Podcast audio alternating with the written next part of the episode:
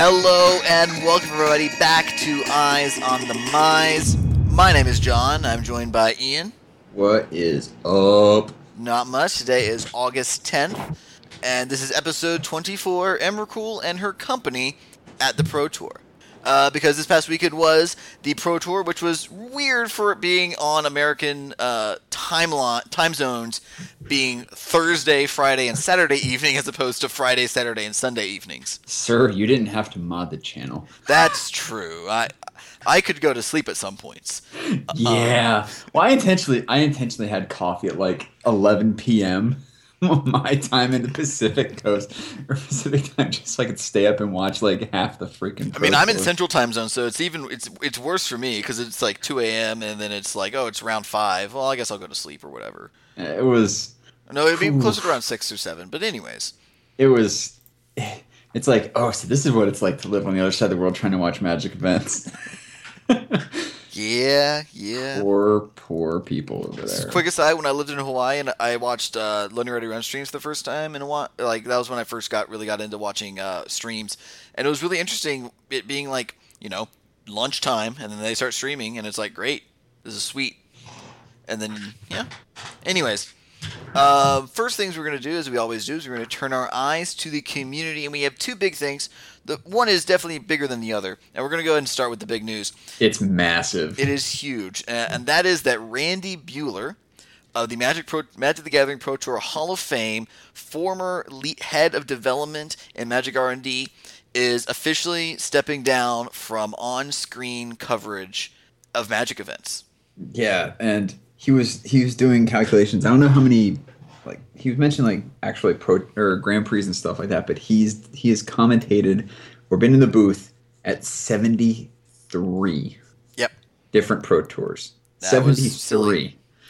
That's insane. And he was mentioning like how he actually got started. It was like at one of the earlier pro tours or something like that. I forget which player it was.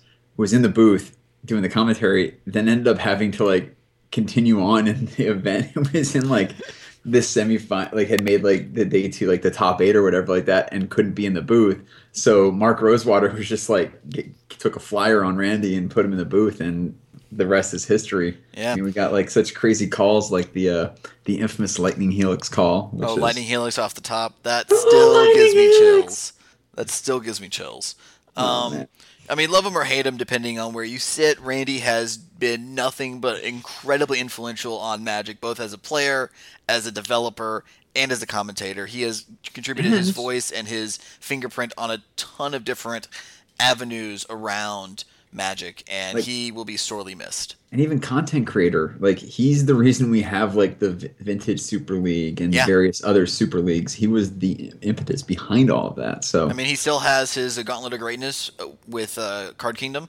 yeah, and, and- and we're, we're still going to be getting the vintage Super Leagues and such like that. It's just he's not going to be in the booth for the uh like on screen at things. But he had he did mention though that he was having talking with Wizards to get kind of a behind the scenes kind of approach.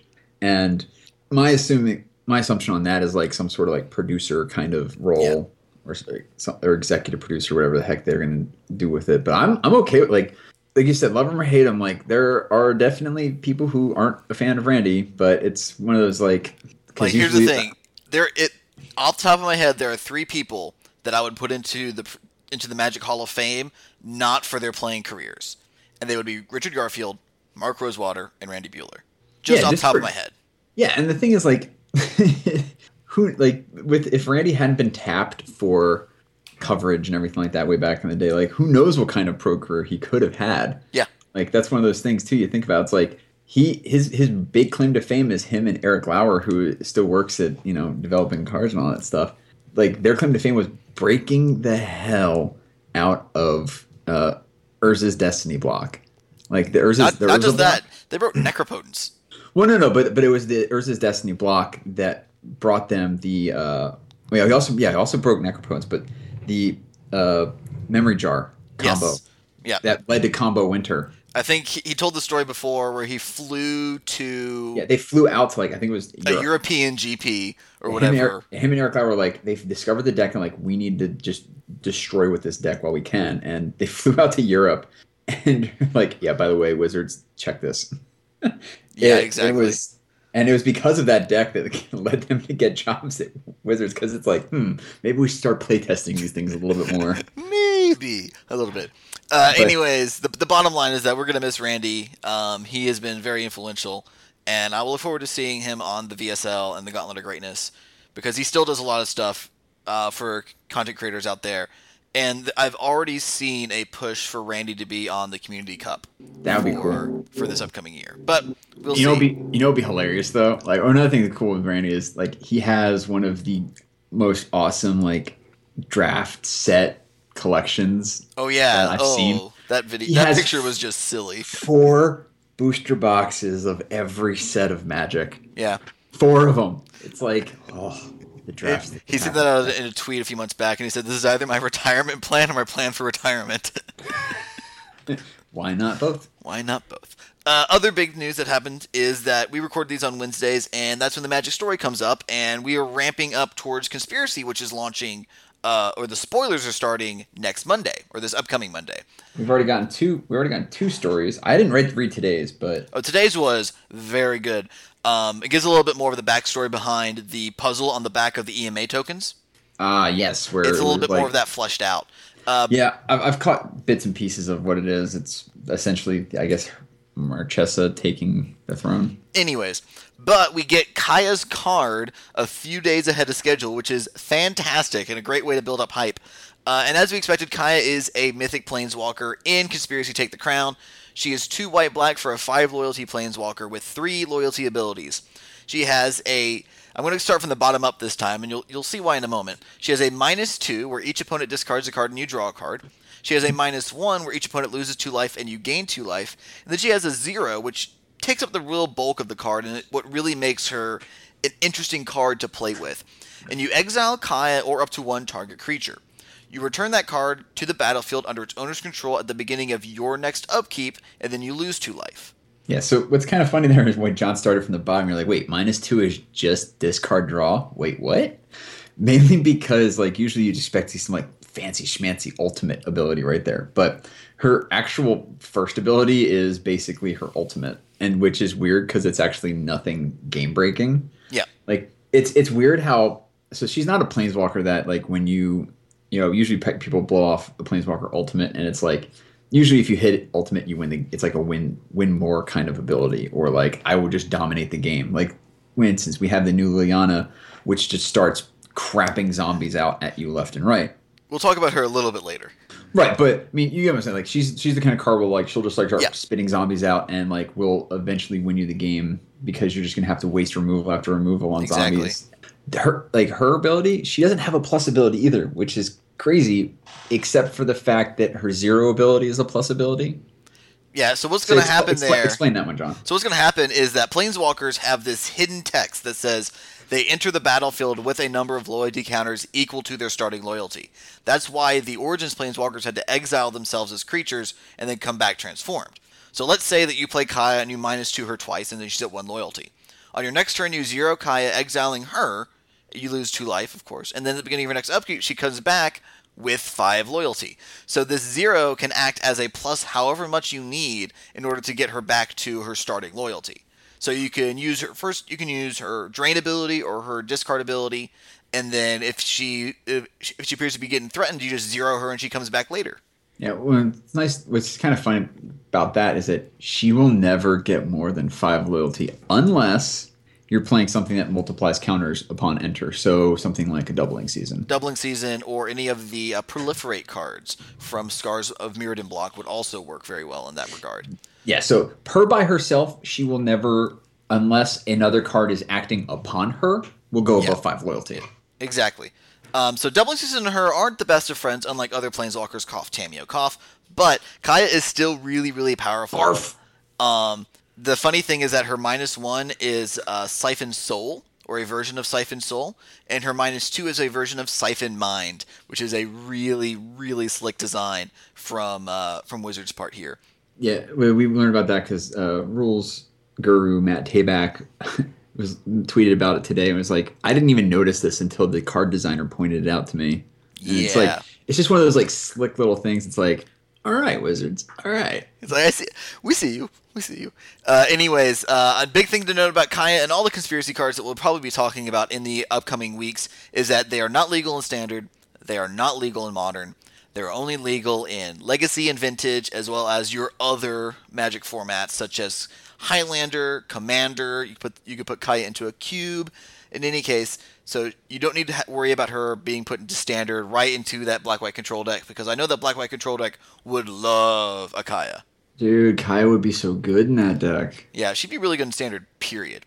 Well, I don't uh, really know about her minus. Like, I don't think I would ever really minus two her in this format if you're going up against the Delirium Like if deck. well, if you're playing company, you don't want to do that because they have flyers. And again, against Delirium, yeah, I could see that being an issue.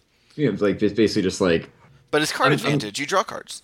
Yeah, I'm just still reticent to f- have them feed their graveyard because they can just dump whatever they want to get in there. That is totally fair. We'll Anyways, be talking about those in a minute or two. we're going to talk about those probably just right about now. So let's go ahead and jump into our main topic, which is the Pro Tour Eldritch Moon, which happened this last weekend, was absurd. So much great magic was being played. Uh, we're not going to spend a lot of time on the limited portions. We're going to talk mainly about the standard portions, but man, BBD had an amazing draft to start off, which showed a great um, maximum drafting, which is look for what's open. And he got past a third pick, Gisa and Geralf, and guess what? Blue Black was open. Yeah, what that's the, like the the main maxim is. Oh, so remember the Pro Tour happened, like we mentioned, Sydney, Australia, blah blah blah, whatever. Anyway, um, no, yeah, like it's the the the main maxim is don't be married to your first pick. Yeah. And he first picked a Thalia, which is a really good card. But, yeah, he ended up He- in a very sick blue black deck, and I think he 3 0'd that draft pod. He did. You Yep. get you get something like a third pick, and Geralf, and you're like, I think he must have seen something in the the first pack that he got, or not his his pack one pick two. Was Galvanic Bombardment. Well, no, no, I'm saying like he might have seen stuff in the pack that was there. Is like, okay, maybe somebody didn't take this, and it's like, okay, again, passes blue black. And the thing with the blue black zombie deck that he got, and the commentators were mentioning this at the time, is that it's a deck that's can be really good if you get payoff cards for it. Yeah. You he could have like the the risk that BBD took in that was that he might not end up actually getting a decent deck at all just because he might not have seen pieces of Yeah. the deck because there are some pieces that he'd want that other decks might want a little bit of but not like insane amount of so Exactly. I'm sure we'll talk about the limited format a little bit later on uh, as we get Every- closer to Kaladesh, maybe. everything we've heard of though like all the pros were like this is a in a like i know it's everyone's like oh this set's great I'm drafting early but everyone's like no this is actually a really slick draft Yeah, Ben Stark tweeted out that this is probably, that he says this is the best limited set in the last five years. and that's coming with like con triple cons which was Uh, you want to know what was what that was five years ago, though? that, let Uh, me guess original Innistrad? yeah. Original Innistrad came out fall of 2011. yeah so i mean i mean it's It's great. Anyways, it's it's it's it's amazing what well I know we didn't want to talk too much about limit, but I just wanted to say it's amazing what the focus of the going to the two block draft two block format with the small set quote unquote small because they're not super small anymore, but the small set getting the two packs there. Like we could, we could do an entire episode on that because I have a lot of thoughts on it. Oh no, sure, let's do it. Not do it today, like two- though. two- Not today. Like two or three episodes, we'll do it. Not today. Today we're going to talk about the Pro Tour. And first up, we got to give a big congratulations to the winner of Pro Tour Eldritch Moon, Lukas Blohon, with his white black control deck. Yeah, so this is what you would what you kind of expect from the white black control decks these days. You know, you got some main deck Kalitas, you got Archangel Avacyn in there. He was Yeah. playing a one of Linvala in the main, which I think was pretty nice because Yeah, Linvala does a does a really good work against the tokens deck, giving you an extra flyer. And five five flyer is just big. plus the life gain ability, which Yeah. against a deck like Company will come into play because I mean you're you're playing. Like I said, of those three creatures that they're playing the main deck, they're all legendary, so you're not going to have them a lot out at a time unless you start pumping out zombies with Kalitas. But Yeah, But he's also got a, Sor- a Singleton Sorin, you know, three Liliana the Last Hope, which she we'll talk Oh, about her. yeah, we'll get to her a little bit too. But she did some work this weekend. Yep. It's just Um, basically the white black deck that you've come to know and love in this standard environment. Um, good removal, good planeswalkers, and the then they thing, finish the the only thing I game. really, yeah, the only thing I really picked up from this set, looking at it, was basically Liliana. Yeah, basically. No, Um, the other the other funny thing to note. I'm looking at the list real quick, and yeah, Yep. it plays nothing.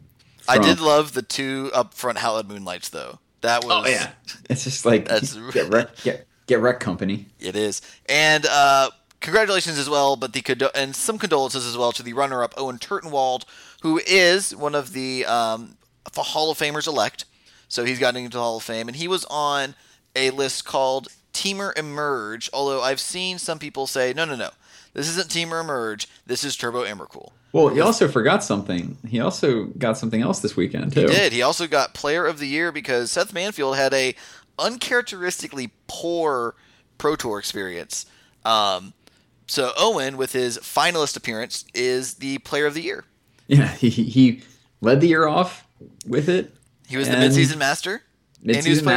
master, and then basically fell behind at midseason to Seth just rocking it and came through at the end. But he still put up enough finishes and enough good results that he Yeah. was able to cross the finish line ahead of Seth. Yep, and exactly But- because again, Seth this- had a really bad Pro Tour. Like he Yeah. day two, but he was like five and nine, or five and six, or five and seven at one point. Yeah, he he basically just had a very mid-range, middle of the road pro tour for him, which is you know, it's it's things kind of coming in like basically being like, look, if you just do like halfway decent and even like top sixty-four, you're basically player of the year. And But the Turnwall deck is Temur colors, but it's mainly blue green, and it's only splashing red for a single card, and that is Kozilek's Return.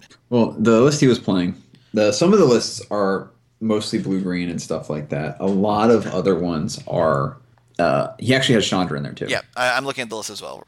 Yeah, and Fiery Impulse. But funny enough, like you mentioned, it was blue green, but in his main deck, there's no blue pips in the casting costs of any of these cards.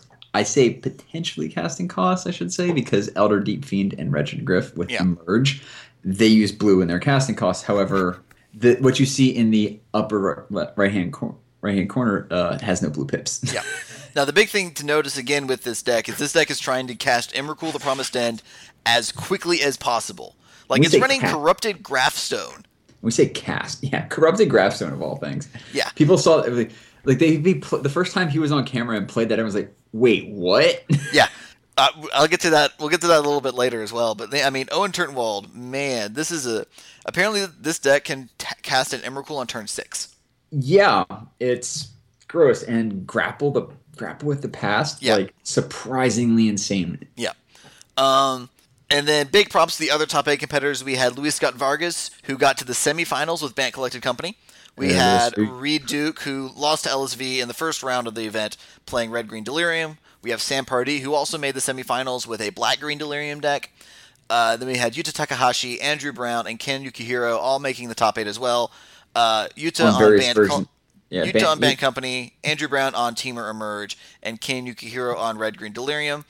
Uh, real quick, the differences between Andrew Brown's list and Owen's list is that Owen is only running one Wretched Gryff, whereas Andrew Brown is running uh, four Wretched Gryffs, four Matter Reshapers, a Lashweed Lurker, and three Elder Deep Fiends, and no Emrakul's main deck. And a partridge in a pear tree. Yeah, it- Owen's deck is all about casting Embercool. Andrew Brown's deck has no Emrakuls in the main deck and only one in the sideboard. Yeah, his his deck is just looking to get some serious value off of his matter reshapers. Pump basically like his matter reshaper has has also Shaman the Forgotten or ways there, which I think Primal is Druid, really which is pretty from cool. EMN as well, which you can when you sack it, you can go get a basic land and all that other fun stuff. Yeah, Lashweed Lurker, Deep Fiend, and like Elder Deep Fiend and one of these other cards alone with Shaman the Forgotten Ways turns on his Formidable. Yeah. Which, if you forgot, he is from Dragons Tarkir. Yeah. has has a tap to add two mana in any combination of any colors to your mana pool. Spend this only to cast creature spells. Then he has Formidable, which was remember you have to control total power eight or greater for this. Nine green green and tap. Each player's life total becomes the number of creatures he or she controls. You want to talk about a card that's absurd against control decks? that one. That one is that. Oh man, yeah, Biorhythm is a hell of a card. Yeah, it is. That's why it's banned in Commander. Yes. well, it's also banned in Commander I, for a million other reasons. I was I was really happy, like I mean, as a company player, to see company actually still there. Uh, it actually, funnily enough, had like one of the worst conversion rates to day two. Yeah, it was nineteen percent of the metagame. and Black Green Delirium, the Black Green Delirium variants, put more people into day two numbers wise, despite company having like 21 more players. Yeah, like company was like twenty something. Like tw- I think it was like the different variations, including Bant Spirit Company. Yeah. like twenty three percent of the field, and it put half of that into day two, where Delirium was like eleven or twelve percent. I think it put like 38, 39 people into day two.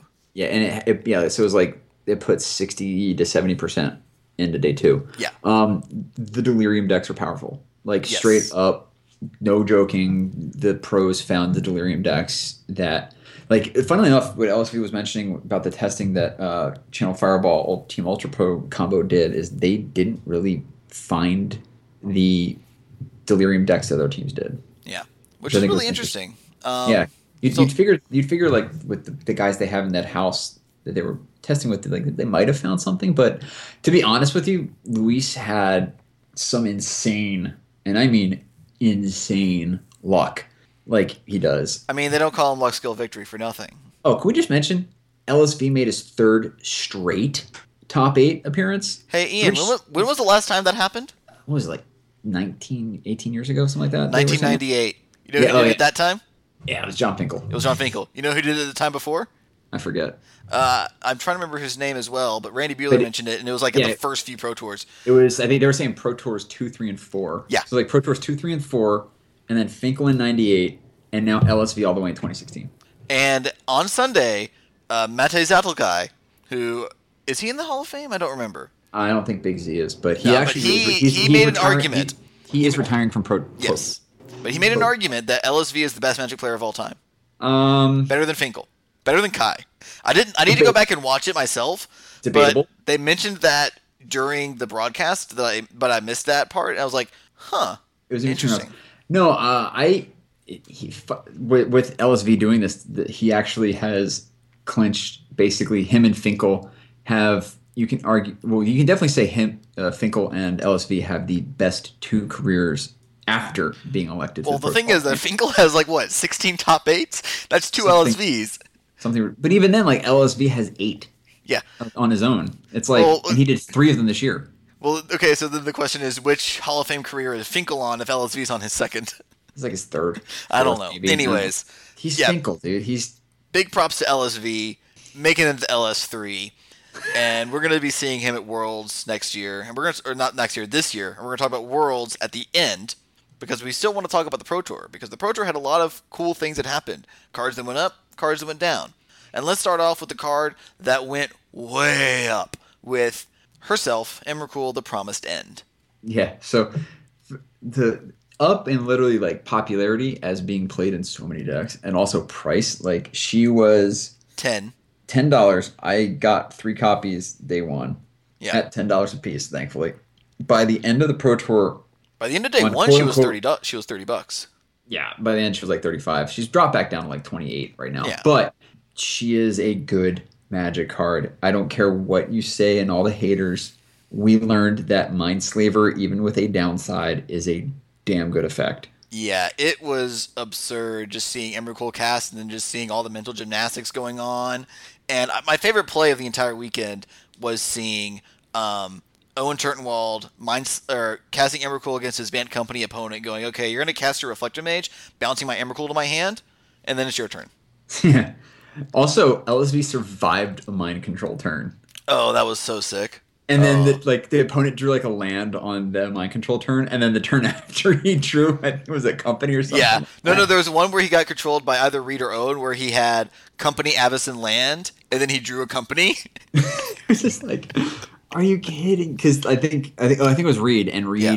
cast company didn't Whiffed. pick any. Yeah, well, intentionally whiff because remember it's a May ability, Yeah. so you can choose not to put anything into play. So in the mind control turn, you're, he he whiffed on him, and the next thing just redraws another company. Yeah, it was silly. Uh, uh, as a company player, I was like, yes. it was so silly. I I was I was in chat antagonizing everybody at the time. I'm like, I'm a terrible person because I'm moderating this chat, and I'm a bad company player. And they're like, man, I have no respect for you anymore. And I'm like, eh, I know, it happens. Exactly. But Emrakul was just absurd, and he was she was everywhere. She was everywhere. Everybody, uh, uh, not everybody, but a lot of the people basically said, "Okay, Bant Company's the deck to beat. How do we beat Bant Company? Well, what we got to do is we got to go above and beyond Bant Company. And what's the biggest thing in, in Standard right now? Emrakul the Promised End. Yeah, so you mentioned uh, Owen's version of Temur Emerge was trying to power out Emrakul via her Super Delirium, which Yeah. is essentially her card gets. Uh, it costs one less to cast for each different card type among cards in your graveyard. So, like you can, like they were saying, like you can easily get her down to like seven or eight CMC Yes. at that, like based off of dumping a lot of cards you, into the graveyard and stuff with that. Uh, Reed Duke's version was literally like a ramp deck. Yeah. like he was actually the red green delirium deck spells. is yeah the red green delirium deck is more of a ramp style but still running the delirium payoffs uh, for Yes. example reed was also running dragon lord of tarkas Hey, so we got draft all star Vessel of Nascency as four ofs in many of these decks just because yeah let's go ahead and talk about that because my mind was blown because the first feature match for standard was andrew cuneo against owen turnwald and they both led on turn one vessel of nascency and i was just like what's going on everyone's mind's like, what the hell decks did these guys discover? And then we saw turn two corrupted Grafstone and we're like, what the hell? yeah it yeah, was O- so... Owen Turnwald, the very first standard match with turn one Vessel of Nascency into turn two Corrupted Grafstone, and everyone's minds are just like, what is this? Yeah, I remember Vessel Latency, a single green for an enchantment at common from Shadows, one on the green, sack it, you reveal the top four cards of your library, and you can pick a permanent among them, essentially, and put it into your hand. And then And then not the rest- only that, but Grapple with the Past. yeah, Grapple Grapple was also played. and Gather the Pack. And Gather the Pack, too. So for those of you who don't remember, it was an uncommon all the way back from Origins. It's one in a green sorcery. Reveal the top five cards of your library. You put a creature card among them into your hand, put the rest in your graveyard, and then has spell mastery if there are two more instant and or sorcery cards in your graveyard. Put up to two creature cards from among them revealed into your hand instead of one. A lot of the times, Gather the Pack was used, and they didn't even care about spell mastery. They would just dump four cards in their graveyard. yeah, they, would grab one creature or whatever, and it would just Even- fill the yard. Yeah, even if they had spell mastery, just like I'm just gonna grab one. Now the biggest thing, now the biggest winner though was Grapple with the Past, which is one of the green for an instant where you you mill three, and then you can pick any land or creature from your graveyard. Now what Grapple does very very very well is it lets you pick back up any of your creatures that might have died. For example, let's say you cast an Emrakul and she gets countered, and she goes to your graveyard. Well, then you just grapple her back, or you grapple back your Ishkana, or you grapple Or- back your whatever whatever creatures pilgrim, you need. pilgrim's eye, Pilgrim's Eye. Yeah. And Grapple the Past was like the secret winner of this Pro Tour. Yeah, because remember with Elder Deep Fiend, like you play Pilgrim's Eye, which is a three three mana artifact. It's a one one flyer, but you and you search enters battlefield, you search your library for a basic land card, reveal it, put in your hand. So you can ramp yourself even more. Like you sacrifice it to Elder Deep Fiend, you can go turn three Pilgrim's Eye, turn four Elder Deep Fiend. Then you can grapple with the past on the next turn, get back your Pilgrim's Eye, and cast it again, and then start. It, it was an insane loop that those decks can start doing. Oh, it was crazy. Um, Speaking of looping cards, geez, Liliana, oh, Liliana the Last Oof. Hope. So sh- Liliana had two main places where she shined. One was in the Delirium decks, as you would expect.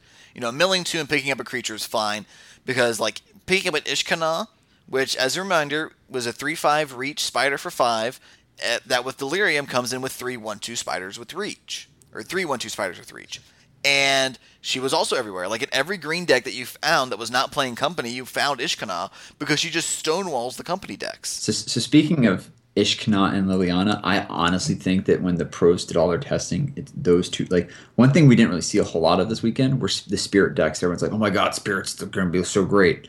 No spirits decks were around. Yeah. Well, there was there was the the one Bant Company spirits that was around at the top tables like towards the end of day two, but the straight up like Blue white Everyone's like, spirits. oh my god, this is going to be the next version of fairies. No, none of them showed up because Ishkana stonewalls the entire deck. You can Yeah. slam Ishkana even early with certain thing in certain decks and stuff like there were there were decks that were running Ishkana that didn't have a black source in their thing to even take advantage of her Yeah. little six and a black opponent loses one life for each spider you control. She's Like, literally just there to wall. Yeah, they were there to put a three five reach and with delirium put a bunch of spiders on the battlefield and gum up the board Exactly. with those one powered creatures, even one power creatures with a lot of spirits, some of them are like X ones. So Liliana can just go boop, kill you, boop, kill you with her plus ability.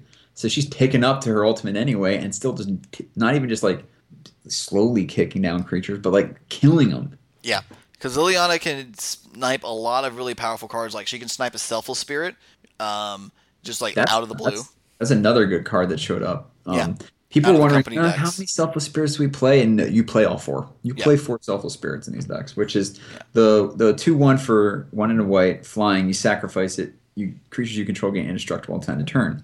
What's nice about that is it helps with Archangel Avacyn Yeah, it's an it's just an additional Avacyn effect. and another card that kicks some serious butt this weekend. Kozilek's Return, the one that Oh, had so much so much promise and kind of fell flat, literally becoming a five dollar card. Yeah, it turns out that being able to cast your Elder Deep Fiends on turn four and then flashing back a Kozilek's return to just wipe your Coco opponent's board is absurdly good. Yeah, Kozilek's Return, remember, was like a 30 25 $30 card when it first came out, when Oath was out. And then it's like, okay, what deck are you playing this in? was like, "Ah, yeah, good point. Drop down to $5 card.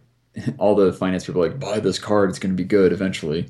And it shot back up to like $12 card again. But Yeah, it it's it's played as a four of in these decks with emerge because remember these emerge creatures count. All of these emerge creatures trigger its second ability, which is converting mana cost seven or greater. like every Delir- every Delirium deck or or like or every red deck, basically except for a few exceptions, are running Kozilek's return. If they're running Eldrazi, and they don't even care if they put it in the graveyard, because that's almost where they would rather it be. Because the first mode of two in a red instant deal two damage to all creatures, not as impactful as you know you cast an Eldrazi that's C- seven CMC or higher, deal five to everything. And the craziest part about the backside of Kozilek's return is it can't be countered. Can't be spell quellered. It can't be spell colored. It could potentially, and I say potentially, be dealt with by a card that I think was really good, which is Summary Dismissal. Yeah, um, which became some amazing tech that not a lot of people had. I Yuta Takahashi had one copy in his sideboard. yeah, just for Um, Emrakul's.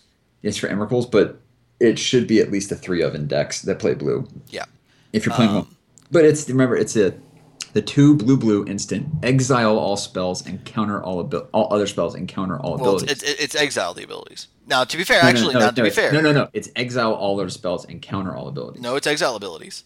no, it says I read the card. It says counter all abilities. I'm just gonna look it up again just to prove you. No, it's I literally read from the card.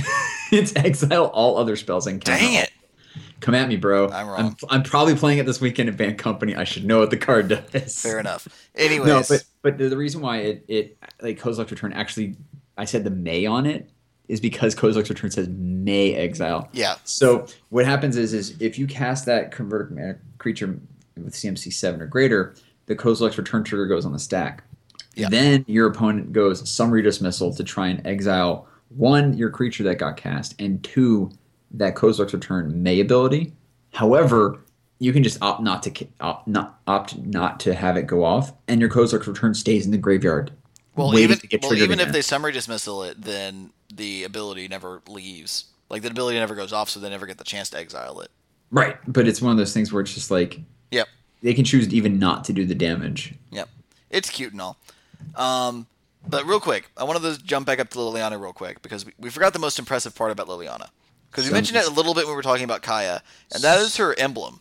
The Zamblebees. We saw so many Liliana emblems, like, Like, even in the top eight.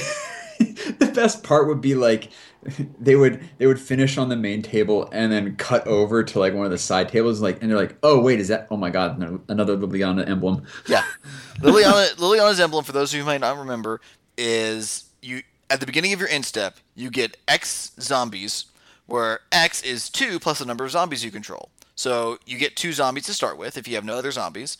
Then you get four. Then you get uh, next after that would if you if no other zombies die, then you get eight, right? Because you go six plus two is eight. Yep.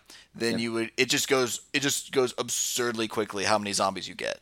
which is why we were mentioning earlier like you have to start wasting spot removal on tiny creatures like it, it'll eventually get to the point where you would have to just have a languish I do not recall somebody beating a Liliana emblem on camera.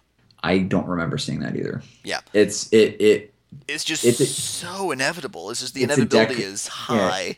it's it's a runaway it's a runaway freight train of an emblem. Like it doesn't kill you immediately. Like Elspeth Sun's champion, you get that emblem down, you're killing your opponent that turn. Yeah, because you're gonna have had enough board state built out with all the Yeah. tokens to get Whereas it. Whereas Liliana emblem, Liliana emblem says you have probably three turns to kill me before this becomes unreasonable. and or to find or to find an answer to the zombies, which buys you another three turns. But remember though, you're not just getting like six zombies. Like it's like oh, you're getting like you know two, and then you get four and whatever. It's like if those zombies stay, they're still there. Yeah, they're still there.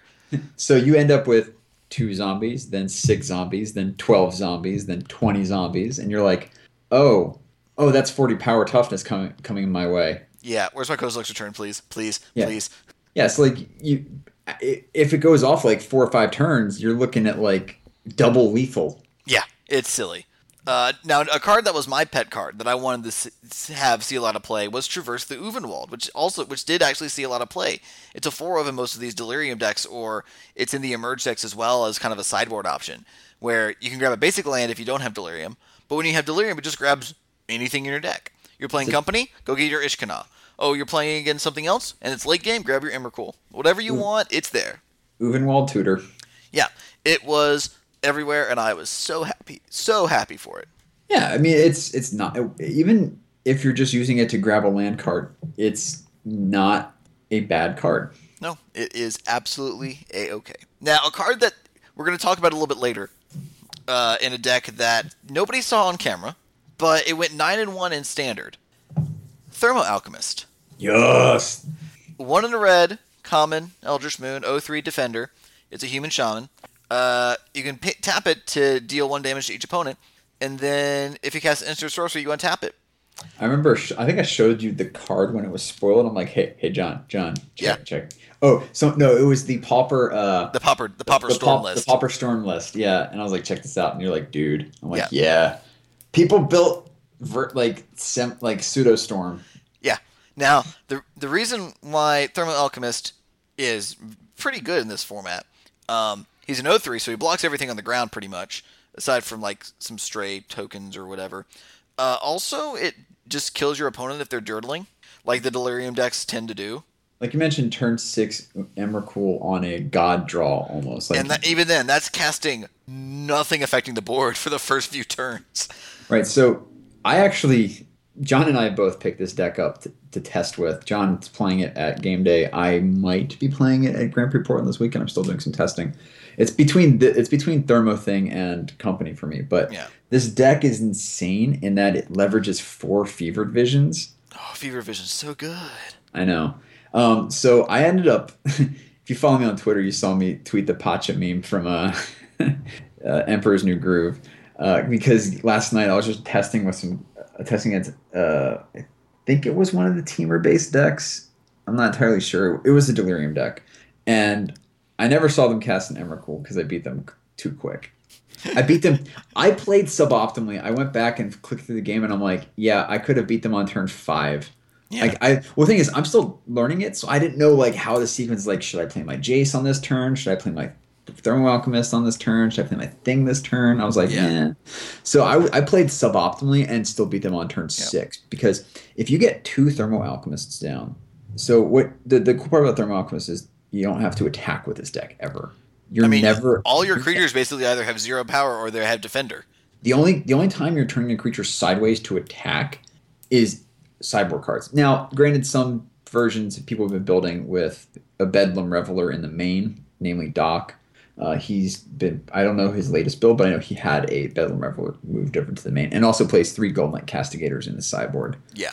Uh, funnily enough, I actually was attacking uh, with Weaver of Lightning out of the sideboard as well against the werewolf. Well, against the werewolf deck Oh yeah, he makes had, he had some he had some X he had some like three twos and I was just like go ahead I dare you to block this it's like Do it. I, am Do it's it. like I'm, I'm gonna get in for one point of damage and at that point like the cool part about this deck too is like I was talking to someone on Twitter and it plays out similar like it, it has the I'm ignoring my life total for a little bit and I'm not blocking your creatures like Infect does Yeah. because you can power out of turn five or turn six win because you get two thermal alchemists on the board. So it's the you know the the tap ability and then untap a uh, an incendiary flow which is the one in a red sorcery deals three damage to target creature or player if this creature is dealt damage this turn. If a creature dealt damage this way would die this turn, exile it instead. So think about it. So you, you tap both your Thermo Alchemists, you deal two damage to your opponent. Then you cast Incendiary Flow to deal three more damage. That's five damage. But your Thermo Alchemist untaps. You add two more to that. So that's seven damage. Say you have another Incendiary Flow in hand. Oh, that's three more damage. That's ten. And then you untap. That's twelve damage. Yeah, it's silly. Four mana for 12, 12 damage for four mana is infect levels of damage. It's silly. It's a silly deck. It's a silly place. that's why like when I was playing, I was just like my opponent like kept pinging himself down too, like, and I'm like, oh, you're playing your pain lands and you're going up against this deck, homie, homie, you dead. Because I played like a turn two Thermo Alchemist, a turn three Fever Visions, then a turn four Jace Thermo Alchemist, and then turn five, basically knocked them down to thirteen, Yeah. and then they took themselves to eleven, and then Fevered Visions hit them down to nine, and I'm like, you're just dead. Yeah. Because Uh, I I will say that uh, one of my friends, uh, he's on he he was on the Black Green Delirium deck before the Pro Tour started, so Yeah. good on him. Um, but he he told me the other day, he's like, you know what, John, I really don't like Llanowar wastes in my deck. I don't, and that's like this is probably part of the reason. But it's just you're just gonna ping yourself so low where needing all this colored mana, but we'll see. Moving on to cards that went down. Um, you know what we didn't see at the Pro Tour at all? Humans Those- decks. those dirty, dirty humans. humans decks didn't show up. Turns out when you're playing Ishkanahs, aggro doesn't really have a good chance. Yeah, some people are saying like the white weenie decks are could potentially feast on these, but we didn't see the pros playing a lot because you're not unless I mean, you're also, company unless, also- well, unless ahead. your name is Craig Wescoe, you're not going to be playing Yeah. white weenie at a pro tour. Yeah, unless you're Craig Wescoe. Um, no, but like the humans deck, they lose the Kol- they lose to Kozilek's return, and then Mm-hmm. if you like if the Delirium deck does turn three uh, Pilgrim's Eye, then turn four emerge with the Kozilek's return in the graveyard, you just lose your whole board, ignoring all the always watchings that you may or may not have. Yeah, because remember when like with the, the Bant Human Company deck that started becoming more prevalent as the company deck to go towards at the end of Shadow Standard, that was more of a value over time based deck where you would eventually just build up your board state to the part where you could just either wipe out your opponent's board state and have like a massive like nine eight uh, tireless tracker or whatever on the board and start bashing their face in with that, or you'd end up with a lot of you know pumped up people based off of you just start flickering. Because even though it's a humans deck, they would still play the uh, Eldrazi Displacer just to bounce their uh, Thalia's lieutenants over and over and over again. Yeah, But pretty good. Yeah, it's just one of those things where it was just the emerge decks and these delirium based decks are just the by the time that you get the value out of Bant humans that you want, the emerge deck is casting Emrakul. Yeah, it's just no, it's just not very good. Yeah, I mean there were a couple, there was a Bant humans deck at eight wins. Eh, that's There good. was one. Yeah, which is it only just picked up three Thalias, Cathar, and two Tamiyos in the main, and that's basically all it picked up out of this deck. But speaking of speaking of Tamiyo, real quick, just an aside, girl did work. Yep. She was a sideboard card mostly, but she did a lot of good work. I'm testing her main in, in my in my company deck. Just Uh, other cards that went down, company kind of like the whole collected company deck kind of took a took a little bit of a hit because you know the best way to beat Spell Queller, cast five drops and higher, which I jokingly said, not expecting actually only having pros basically cast the only spells that matter be five or higher. yeah, there there was a decent number at seven wins or higher. Yeah. Um, not a lot. I mean, I think actually at seven wins or higher, the Delirium and or Emerge decks come out. If you just look at Delirium decks, regardless of its Temur or black green based, as a subset. So you're like, I'm looking to cast Emrakul or big stuff with Delirium or Super Delirium versus Company. Delirium decks wipe like had way more in like a seven, six, seven wins and above. Yeah. That said, this company is still really good, and people who are play on the pro tour, I was asking last night, I'm like, would you go with Thermo or would you go with Bant? And some of them were saying Bantam in the face. Yeah.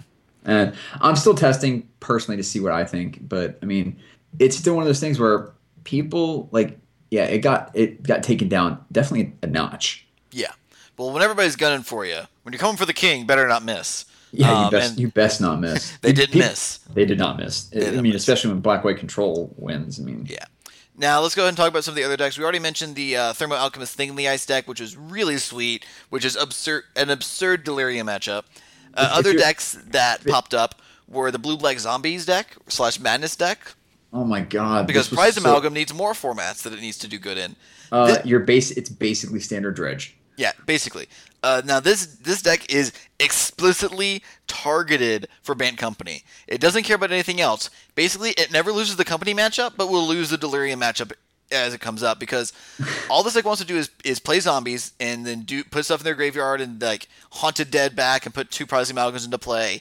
And then the other way it wins is it has Voldaren Pariah, which is the real way it beats company, where you just sack three creatures and make a six five flyer and then they sack their board. And yeah, the Sam Black did an amazing deck tech. If you want to see this deck and it sounds fun to you, definitely go check out his deck tech. That will be on the Wizards YouTube page Yeah. for this. Um, and he was saying like they basically metagamed Star City, the Star City Open. Yeah. and I'm like, I'm like, oh honey.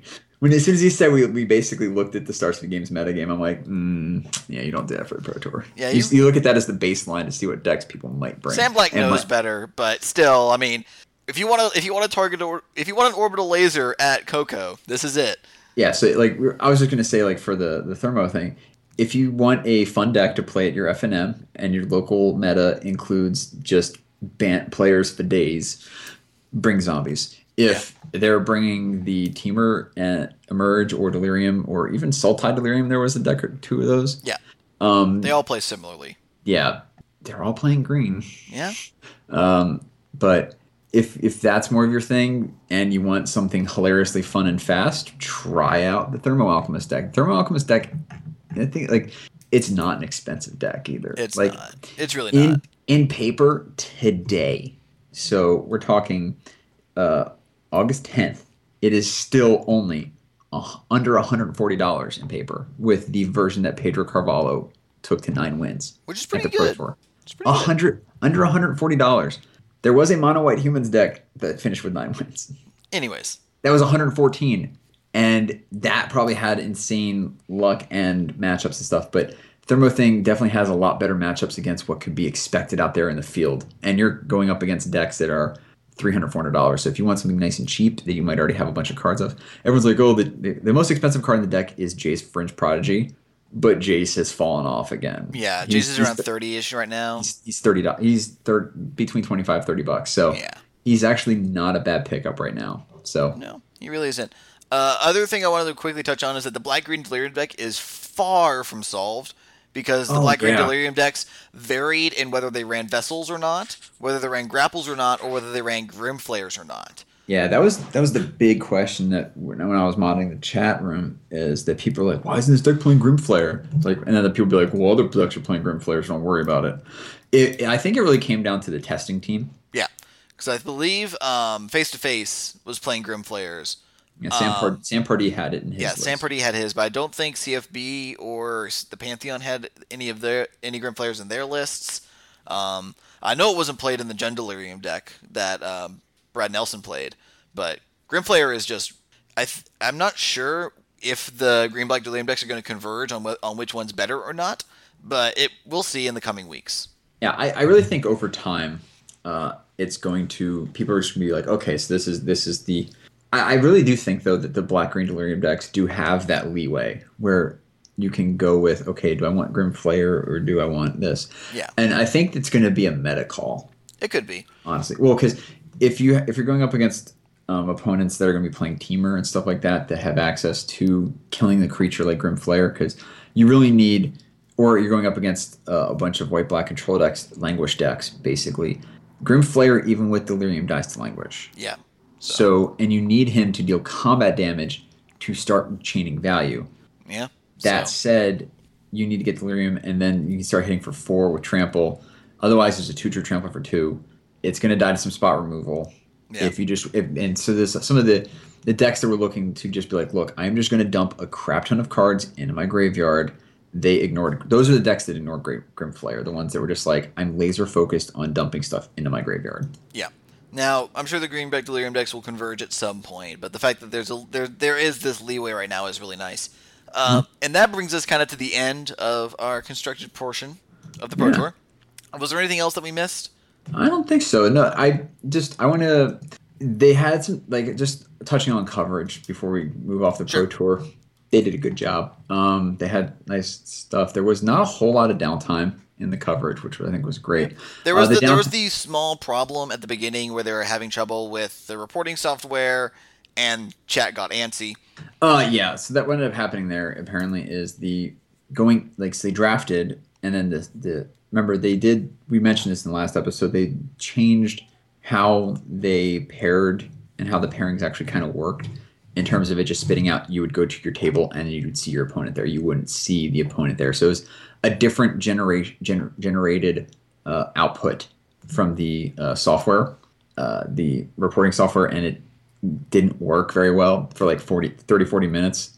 Right like so they drafted waited like 45 50 minutes before they actually got to play like after the construction period of their deck. So they drafted had the construction had the deck construction period and then still had to wait another like round worth of time before a game played. So everyone was getting antsy stuff like that i mean you can test it all you want but it's still new software yeah people are going to be antsy anyway um, exactly. i think they had a couple derps in where the twitch stream went down but not the youtube stream so the YouTube stream is actually oddly um, consistent. It is very solid in terms of that, but I just think the people who be like, "Why I don't want to watch YouTube," and I'm like, guys, just just calm down, please. um, it, it's something where I don't know how you can really improve that in particular, namely because they are in Australia. yep. And Australia, as if if you don't know already, has is well known for not having the greatest quality internet anyway. Yeah. Um, they basically have toilet internet. Well, it's not toilet internet. They have to pay out the pay out the nose for it. Yeah. Uh, for even what we we appreciate in the stateside as decent uh, through rates and everything. So that said, I, I do think the coverage team was good. Um, they the pairings uh, in terms of the booth, there are there were definitely some stronger pairings in terms of commentator, color commentator, and some weaker pairings. Um, I'm not really going to mention the pairings in particular, but it's it's funny to see like a certain like person X with person A was not that great, but person X with persons B and C were really good. Yeah. Or person I mean, y, or person Y with person A and B are good, but person Y with person C isn't. It was it's one of those like they were fine tuning which pairings actually work really well together. I think I know I don't know how well it is for the pro tour to be able to be done, but how they have started doing it for other events where they have like this is team A and this is team B. Team A will be the, the main team for like three rounds, and then they'll switch to team B for the main for three rounds, and the one that's not the main will co- cover the the backup matches during the little breaks and stuff like that. I, I for example, like at GP Sydney, uh, Team B was Tim Willoughby and Frank Karsten, and Team A was Marshall Sutcliffe, and was he paired with BDM? for GP Sydney? I'm trying to remember who he was. I think so. But That's, even then, but even then, it wasn't even like A B in terms of quality. It was just yeah. that. But let me, let me tell you what, Frank Karsten and Tim Willoughby in the booth, excellent.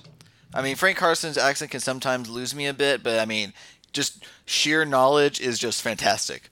Oh, Frank is amazing. Just just the sheer math knowledge he brings yeah. to the game. I know you love that. Oh, I do. I, I do love it.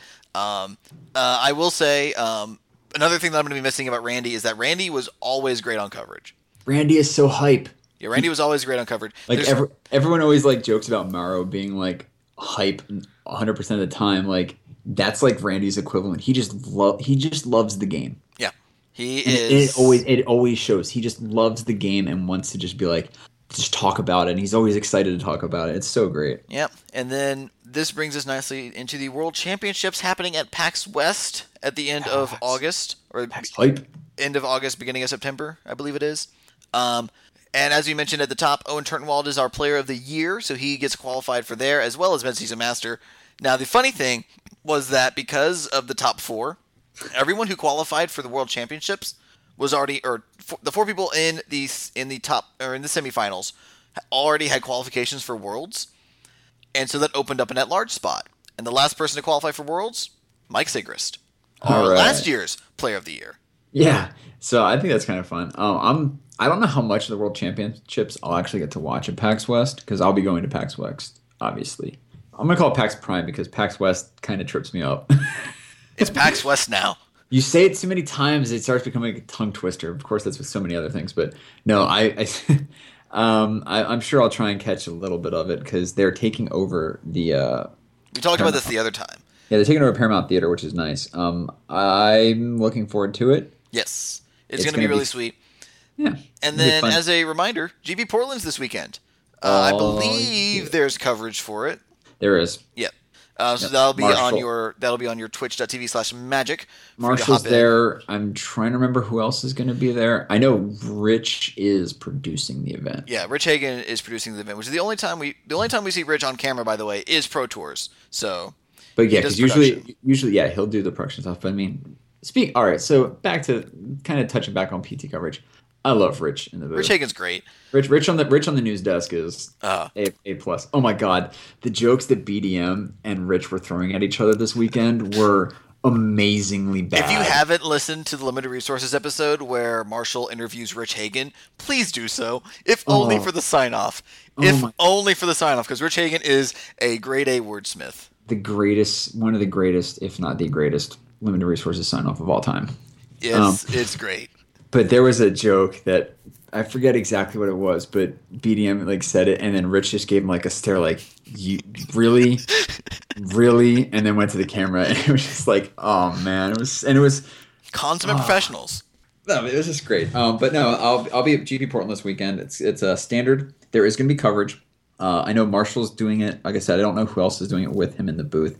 Uh, the it was in the uh, additional coverage stuff that they put out a few weeks ago that they mentioned who his partner was going to be for that because they ex- like the expanded coverage kind of yeah. thing for the rest of the year uh, mentioned it in there. I don't know off the top of my head. I frankly could care less because I'm going to be playing in it. I mean, yeah, I'm that hoping... means you won't have you won't have uh, Ian in in the Twitch chat to moderate you all. So you all better behave.